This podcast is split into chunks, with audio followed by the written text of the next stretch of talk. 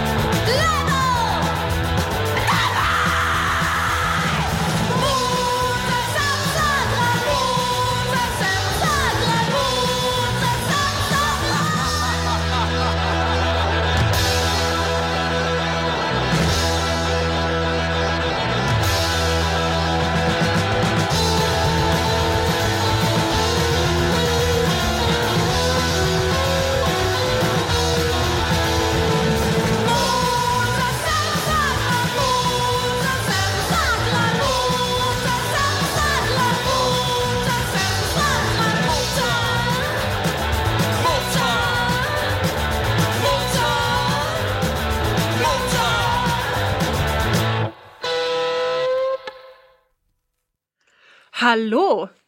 Hallo, äh, willkommen zu DIY or Die. Mit der Aprilausgabe live bei Radio Z auf der 95,8.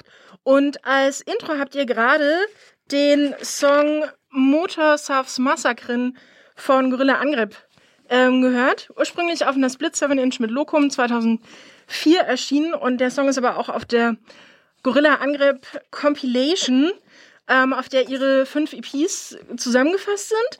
Ähm, die gab es schon mehrmals, diese Compilation, und die wurde jetzt letztes Jahr nochmal auf Swart Records veröffentlicht. Ich glaube zumindest, dass sie vollständig ist. Sie ist aber auf jeden Fall auch nicht chronologisch, ähm, was mich immer ein bisschen irritiert. Aber vielleicht macht man das jetzt so. Ähm, der nächste Song ist von Mystic Inane aus New Orleans. Und die Band gibt es schon ziemlich lange. Ähm, und, oh, Licht, danke. Ähm, die Band gibt es schon ziemlich lange und vor ein paar Jahren hatte ich meine 7-Inch-Compilation hier dabei. Ähm, jetzt haben sie sich aufgelöst wohl vor kurzem und jetzt gibt es auf La Vida es Humus und Cleopatra Records ähm, eine letzte EP, die heißt Natural Beauty und es gibt viermal Punk.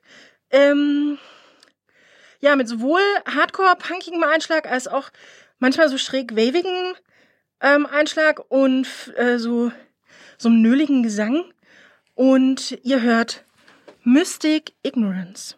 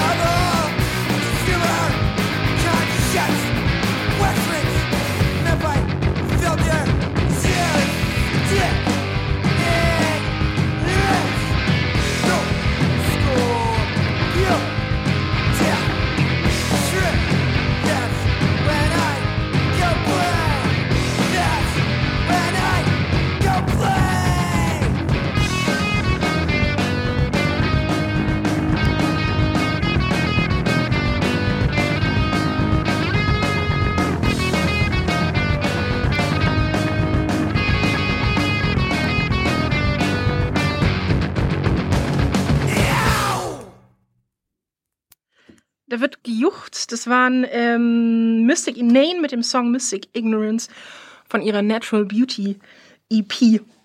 Als nächstes habe ich das Demo-Tape von Utopian aus Los Angeles mit dabei.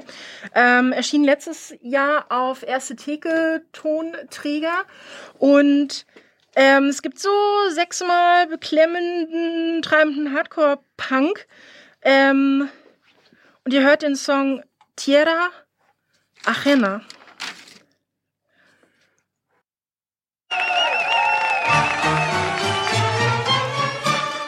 Nein, das war das Falsche. Moment. Ich hab das doch hier. Oh, Mensch. Weg. Das will ich weg. Ich will das hier spielen. Ähm, ah, okay, das sieht gut aus. Okay, ich probiere das nochmal. Utopian mit dem Song Tierra Ajena.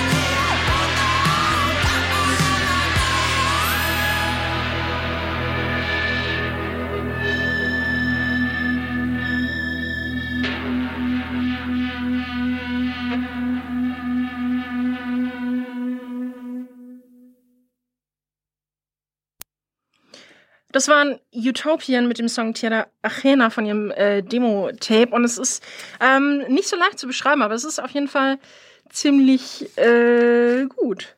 Ja, und das war es auch schon mit den aktuellen Bands heute von mir. Ähm, sonst habe ich nämlich jetzt in der letzten Zeit äh, keine aktuellen Platten gekauft und ich habe jetzt noch eine Wiederveröffentlichung und noch so ein paar Secondhand-Sachen, die ich mir ähm, geholt habe. Und ähm, über die Wiederveröffentlichung ähm, habe ich mich mega gefreut. Es geht nach Kalifornien und auf Merch Records wurden das Demo und die erste EP von Red Cross nochmal ähm, rausgebracht. Ähm, die EP, die 81 auf Poshboy erschienen ist und es ist die 40th Anniversary Edition. Ähm, ganz kurz nur zu Red Cross, die Band gibt's bis heute. Und es gibt zu viele Schreibweisen und zu viele Platten und zu viele, ähm, der Stilwechsel nicht so richtig, aber. Das ist ja dann alles auch so, sehr, sehr Hard Rock geworden. Ja, oder? ja. Ich kenne und mag, glaube ich, nur die EP, die ja, du dabei hast. Ja, ja. Also ich deswegen muss man die anderen Sachen. Sachen. Album reingehört, aber das hat, war mir auch schon zu rockig. Ja, ich glaube, weiter habe ich es auch nicht geschafft. Mhm. Ähm, deswegen muss man da, wir, wir ignorieren jetzt sozusagen den Rest. Ähm, und die Band wurde 79 ähm, von zwei Brüdern gegründet und die sind bis heute aktiv in dieser Band. Ähm, und ansonsten in der damaligen Besetzung war noch ähm, Ron Race am Schlagzeug mit dabei, der dann bei Black Flag gesungen hat. Und Greg Hudson, der dann Circle Jerks gegründet hat, ähm, hat Gitarre gespielt. Und zu der Zeit waren die so ungefähr zwischen 12 und 14, 15. Ähm, und dementsprechend fallen die Texte aus, die sind auch mit dabei. Ähm, und es gibt sechsmal Astrein Kalifornien Teen Punk. Ähm, es werden Coverbands gedisst und die Schule wird gehasst. Und ähm, ihr hört ähm, mein Lieblingssong von der EP, A Nerz, Got the Hits. Red Cross.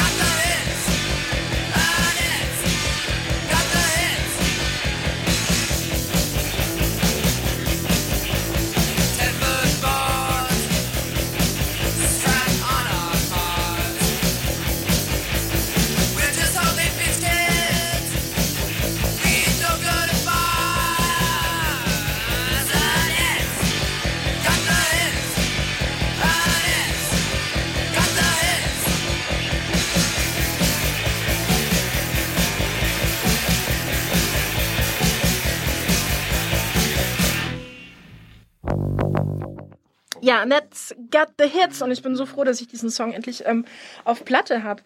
Die fünf Demo-Songs auf der B-Seite waren ähm, anscheinend bisher unveröffentlicht. Es sind drei Demo-Versionen von Songs, die dann auf der EP äh, waren, ähm, sind okay, muss man jetzt auch nicht unbedingt haben. Es ist noch eine Live-Version von einem Song, ähm, der heißt Fun with Connie und ist von der Vorgänger Band oder von der Vorgängerversion der Band, als sie noch The Tourist ähm, hießen, aufgenommen at The Church. Also das ist eigentlich das Interessanteste an dem Song, den Song selber. Den Song selber ähm, muss man jetzt auch nicht unbedingt haben.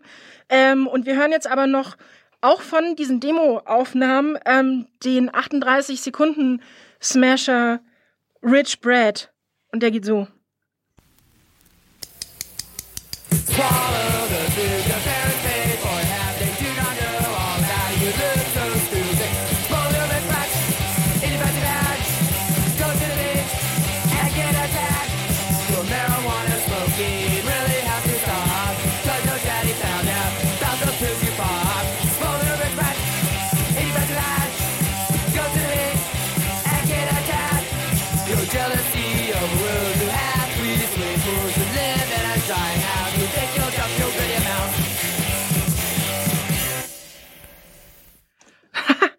Die Babys, meinte Andi gerade, ja, weil die noch so klein sind. Ähm, es sind so ein paar äh, Fotos ähm, bei der Platte mit dabei. Aber ansonsten, also die Texte und ein paar Flyer noch, aber sehr viel mehr nicht. Da, da, bei solchen Sachen wünsche ich mir immer noch ein bisschen mehr.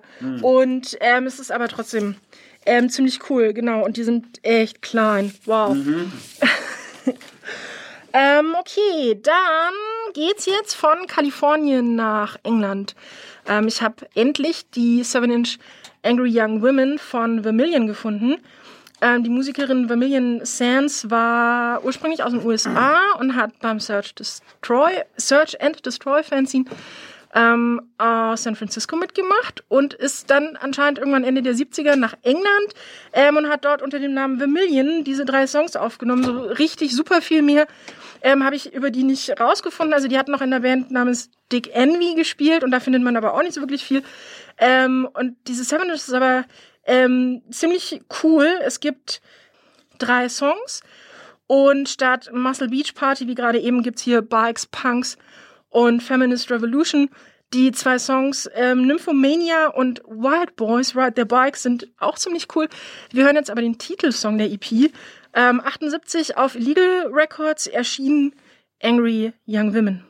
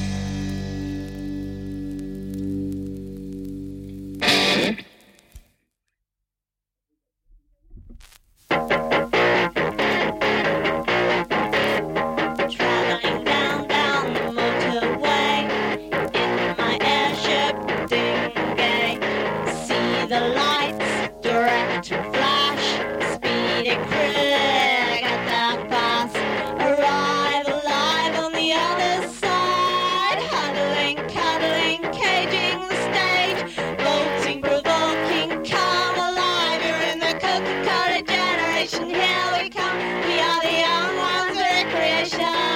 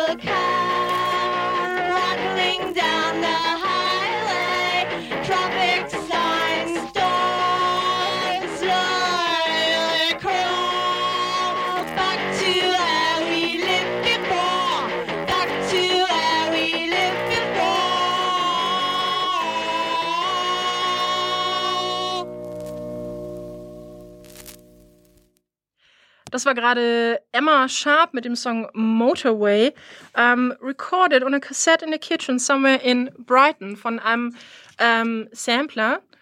Und ähm, davor habt ihr gehört Vermilion mit dem Song Angry Young Women.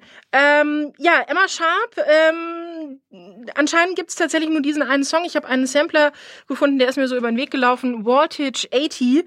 Ähm, und es ist äh, die letzte Platte in meinem Set heute, ist von 1980.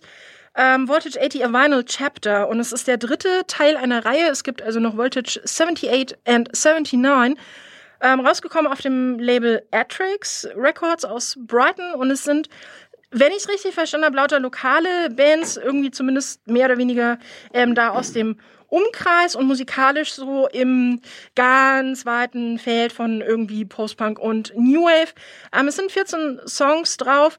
Ähm, und bei, ähm, also, ähm, nein, andersrum, von allen Bands gibt es tatsächlich jeweils nur ähm, diesen einen Song auf diesem ähm, Sampler. Und bei der nächsten Band finde ich das besonders schade. Ähm, darüber habe ich nämlich den Sampler gefunden. Und zwar hört ihr jetzt gleich die Band Bright Girls, die aus sieben Frauen bestand. Und ähm, der Song ist der absolute Hit auf dieser Compilation und heißt Hidden from History. Bright Girls, bitteschön.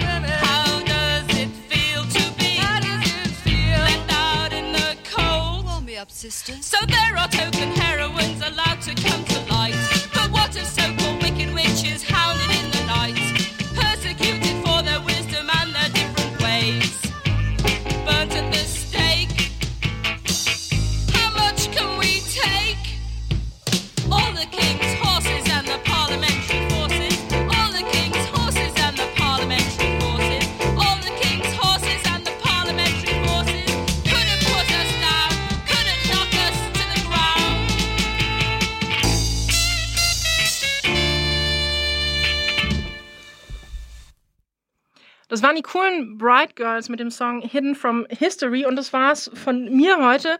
Und ähm, sozusagen ab jetzt ist es eine Hamburg-Spezialsendung. Ja. Okay, Ja, kann dann man so sagen. übernimmst du. Ja. Ha- Ja, genau. Äh, Jessie hat schon angekündigt, ich ist nicht nur eine ähm, äh, Hamburg-Spezial, sondern ist auch eine bisschen spezielle Sendung, weil ich nämlich heute nicht nur Schallplatten dabei habe, sondern auch ein Buch, was ich mir besorgt habe. Und zwar ein Buch, wie schon angekündigt wurde, ein Buch über Hamburg. Ähm, das äh, neu erschienene Buch Hamburg Calling. Ähm, Punk, Underground und Avantgarde 1977 bis 1985 von Alf Burchardt und Bernd Jonkmanns erschienen im Junius Verlag. Ähm, ein Buch, wie der Titel schon sagt, über die frühe Hamburger Punk, Post-Punk, äh, NDW, Underground äh, Szene. Ähm, was ich sehr toll finde an dem Buch, ähm, äh, ähm, ist, dass es sehr ähm, sehr Fanzine, also es ist ein Bild, schon wie ein Bildband, aber auch sehr Fanzine, magazinmäßig aufgemacht. Also es ist sehr bilderlastig, viele tolle alte Fotos aus dem, aus den Anfangstagen des Hamburger und auch deutschen Punks aber eben auch Interviews, äh, Fla alte Flyer, Collagen, ähm, äh, Berichte von Konzerten, äh, Setlisten von Bands. Also es ist wirklich sehr liebevoll aufgemacht. Es wurde sehr viel Liebe reingesteckt äh, von den Autoren. Ähm, ich habe das Buch jetzt auch noch nicht komplett durch, habe noch nicht alle Interviews gelesen. Vielleicht für euch mal ein bisschen eine kleine, kleine Übersicht, was euch unter anderem erwartet. Also an Interviews unter anderem mit Alfred Hils, Hilsberg vom Zickzack Records und auch dem Hauptinitiator der In die Zukunft und Into the Future Festivals oder Feste, so der ersten großen deutschen Punkfeste. Äh, Mike Stanger von den Buttocks, der Sänger, Klaus Meck vom Rip-Off-Laden, Frank Z von Abwärts und Anja Huwe von X-Mal Deutschland und viele, viele mehr noch. Äh, Das nur so mal so die, äh, so auch für so Punk-Hardcore-Fans, interessantesten Personen. Es geht um Konzerte, es wird über die, das erste Konzert der Ramones in der Markthalle berichtet, über die frühen Clash-Konzerte, natürlich auch über das legendäre zweite Clash-Konzert in der Markthalle, was in einer Saalschlacht geendet hat, wo die Hamburger Punks den Punk-Verrätern von Clash aufs Maul geben wollten. Ähm, äh, dazu geht es aber auch viel um äh, das ganze so zickzack experimentellere Umfeld. Es geht um Palais Schaumburg, äh, Andreas äh, Dorau. Ähm, also es geht auch weit über den, über den klassischen Punk und Hardcore-Punk hinaus, geht dann auch um goldene Zitronen. Und da bin ich schon bei ein bisschen einem der Probleme, was ich, muss ich sagen, mit dem Buch habe. Also vielleicht, ich kenne die Autoren nicht und ähm, kenne jetzt auch nicht den ihren Fundus, den sie mit in das Buch gebracht haben, aber bei Hamburg fand ich es dann doch schade, dass der Punk, Hardcore-Punk, der dann Anfang der 80er in Hamburg entstanden ist, also damit meine ich Bands wie Slime, Razzia, Torpedo Moskau und viele mehr, doch etwas kurz kommt, beziehungsweise gar nicht vorkommt. Beim ersten Durchschauen ist mir also Razzia, was ja doch eine sehr stilprägende Band für den deutschen Punk war ähm, und auch für den deutschen Post-Punk, äh, ist wenig bis eigentlich, glaube ich, gar nicht erwähnt worden. Ebenso auch das, äh, wie ich finde, äh, eines der wichtigsten deutschen äh, Punk-Labels Weird System und wahrscheinlich auch immer wieder in Superlativen zu reden, mein Lieblingsdeutsches Label, ähm, was ja nicht nur legendäre deutsche Punkplatten herausgebracht hat, sondern ja auch ähm, für den für amerikanische und englische Musik den Vertrieb hier gemacht hat. Also viele Bands wie Circle Jerks, Vipers wären vielleicht ohne Weird System gar nicht so in Deutschland angekommen, weil die ja die Europressungen gemacht haben. Also, das nur so ein paar Sachen. Fand ich ein bisschen schade. Ich hätte natürlich auch sehr gerne viele Bilder und Fo- Konzertfotos davon gesehen. Ebenso finde ich auch schade, dass auch ähm, zumindest so beim ersten Durchblättern auch so die Überschneidungen von so autonomer Szene, Hausbesetzer, Hausbesetzerinnen-Szene äh, eher wenig vorkommen. Ich meine, das ging ja in Hamburg schon auch sehr äh, Hand in Hand. Also gut, aber da soll ich dann vielleicht doch eher autonom in Bewegung lesen, wenn ich äh, der das lesen möchte. Egal, auf jeden Fall. Ich will jetzt, das nur so, war ich ein bisschen enttäuscht, weil ich bei Hamburg, weil ich sowas auch sehr mit Hamburg und Hamburg Punk ja auch verbinde. Äh, nichtsdestotrotz, gerade auch für mich, der ja auch immer interessiert ist an Musikgeschichte und natürlich auch an Punkgeschichte, gibt es in dem Buch viel zu lernen. Also gerade auch schon das erwähnte eher avantgardistische Milieu um das äh, sehr wichtige Zickzack-Label. Ähm, da bin ich teilweise auch nicht so bewandert drin und werde das sicher auch noch viel lernen und viele neue Impulse und vielleicht auch neue Platten für meine Plattensammlung da, dadurch anschaffen. Also daher macht das Buch schon gute Aufklärungsarbeit für alle interessierten Musikfans. Bildungsarbeit. Was? Bildungsarbeit? Bildungsarbeit, ja. Aufklärungsarbeit, ja. Bei Bildungsarbeit klingt etwas positiver. Aufklärungsarbeit ist so, so klingt sehr harsch, aber egal. Auf jeden Fall, äh, ja, also ich, ich empfehle das Buch sehr. Es ist schön gemacht. Es macht Spaß drin zu schmökern. Ähm, und ich muss sagen, also Punks, deutsche Punks in den Ende der 70er und Ende der 80er sahen wirklich viel, viel besser aus als deutsche Punks in den 90ern. Und auch besser als ähm, als äh, deutsche Punks heutzutage. Möchte ich jetzt einfach mal so sagen. Da, ich habe jetzt eine Seite aufgeschlagen, da ist ein Punk mit Polizeimütze und Hamburger SV-Trikot. Sowas gibt's heute zum Beispiel nicht mehr. Heute haben sie St. Pauli-Trikots und haben keine ironische Polizeimütze. Und daneben ist ein Punk auf einem anderen Bild mit einer Lederjacke, Turnschuhen und einem Sex Pistols-T-Shirt und einem Oberlippenbart leicht. Aber nicht ironisch, sondern der hat sich einfach nur vergessen zu rasieren. Und ein, ein, ähm, ein äh, was ist das nochmal? Ein Fahrradschloss um den Hals, glaube ich. Stimmt, ja. ja. Ja, auf jeden Fall Daumen hoch für deutsche Punks der Anfang 80er. Ja. Genau, das wollte ich jetzt einfach mal so loswerden. Das sehen Leute sehr gut aus. Ich aber über die Fashion reden. Ja, über die Fashion. Ja, wir reden hier echt sehr wenig über Punk-Fashion. Das ist absolut richtig. Das ja, das sollten wir mal. Das sollten wir ändern. Ja, also, weil ja Punk-Fashion sehr wichtig ist und der, ähm, da ja das sehr. Es ja, ist auch irgendwie egal, welche Seite man hier Ja, Leute sehen immer gut. gut. Ja, ja, voll. Damals sahen die Leute besser aus. Hier, der trägt auch seine Halbglatze mit Stil, der Typ. Ähm, ja, also nee, wirklich gut aussehend waren die Hamburger und Hamburgerinnen damals. Also ja. ja, hier so eine Rollschuh-Girl-Gang, das ist doch super. Also, ja, nee. Ziemlich cooles Foto. Ja, also es sind auch, also auch aus so einer äh, ästhetischen Sicht ähm, Foto, äh, Fotografie-Sicht, das sind wirklich tolle Fotos, auch Fotos perfekt, wenn man mal eine coole, coole Flyer sucht. Also es, ähm, ja, also es ist wirklich, wirklich sehr, sehr lohnenswert, das Buch. Genau.